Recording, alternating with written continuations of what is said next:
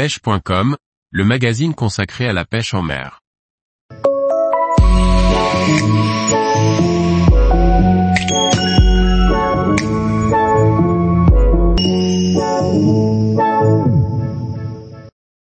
Zander Pro 3, épisode 5, on est dans le game comme on dit. Par Thierry Sandrier. Le dernier jour de la compétition va être décisif pour déterminer le vainqueur de la saison 3 du Zander Pro. Trois équipes sont en course pour le titre, à savoir Abu Garcia, Shimano et Rodaus, Fish. La lutte va être acharnée et indécise jusqu'aux dernières minutes de la nuit. On voit qu'en début de journée que la luminosité est faible en raison du brouillard, est-ce que cela a influencé votre stratégie, notamment en termes de profondeur de pêche? Tony, non, on n'a rien changé. On est resté sur la même zone que le premier jour. Il n'y a plus de vent et du coup le brouillard s'est installé. On ne voit vraiment rien, la visibilité doit être de 20 mètres et on progresse grâce au GPS. On ne le voit pas à l'image, mais on met du temps à démarrer, on a eu un problème avec le 4X4 et lorsque l'on commence la pêche on a déjà perdu une bonne 1h30, puis on a du mal à se lancer dans la pêche. Sans doute parce qu'on est un peu perdu dans ce bazar. Du coup relax vous vole la vedette avec un poisson au premier lancer. C'est votre marque de fabrique normalement. Tony, oui c'est clair qu'ils font un super départ.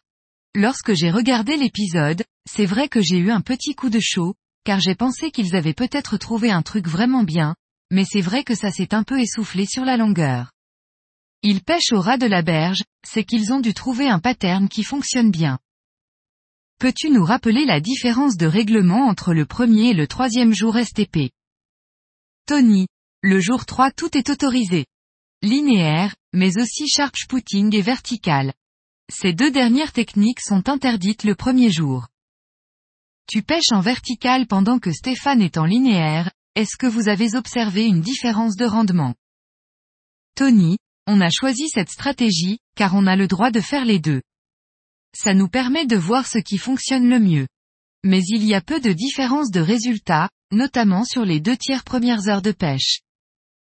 Stéphane balaye et prend les poissons actifs autour du bateau et moi j'essaye de déclencher les autres qui sont un peu plus passifs. C'est une approche complémentaire et qui nous permet de multiplier nos prises. Je pense vraiment que c'est un bon choix tactique de notre part. Sur ce jour-là, je pêche en vertical parce que c'est moi qui ai la télécommande du bateau, mais on aurait pu inverser. On aime tous les deux ces différentes techniques et on est à l'aise avec ça. Est-ce que tu as essayé de pêcher en sharp shooting en pleine eau pour essayer de trouver des cendres plus gros? Tony, alors pour le coup, je pêche en sharp shooting en fait. Je pêche entre deux eaux dans 13 mètres. Stéphane pêche moins profond, car il descend la cassure en linéaire. Je trouve des poissons décollés dans 5 à 6 mètres, mais on ne peut pas dire qu'ils soient vraiment plus gros. Même en pré-fishing d'ailleurs. Les plus gros existent c'est sûr, mais ils ne sont pas très nombreux. Nez ne trouve pas la pêche, ce n'est pas bon pour vous. Tony, non pas vraiment. Là, on voit seulement deux heures de pêche, il leur en reste huit derrière, donc ce n'est pas réellement inquiétant.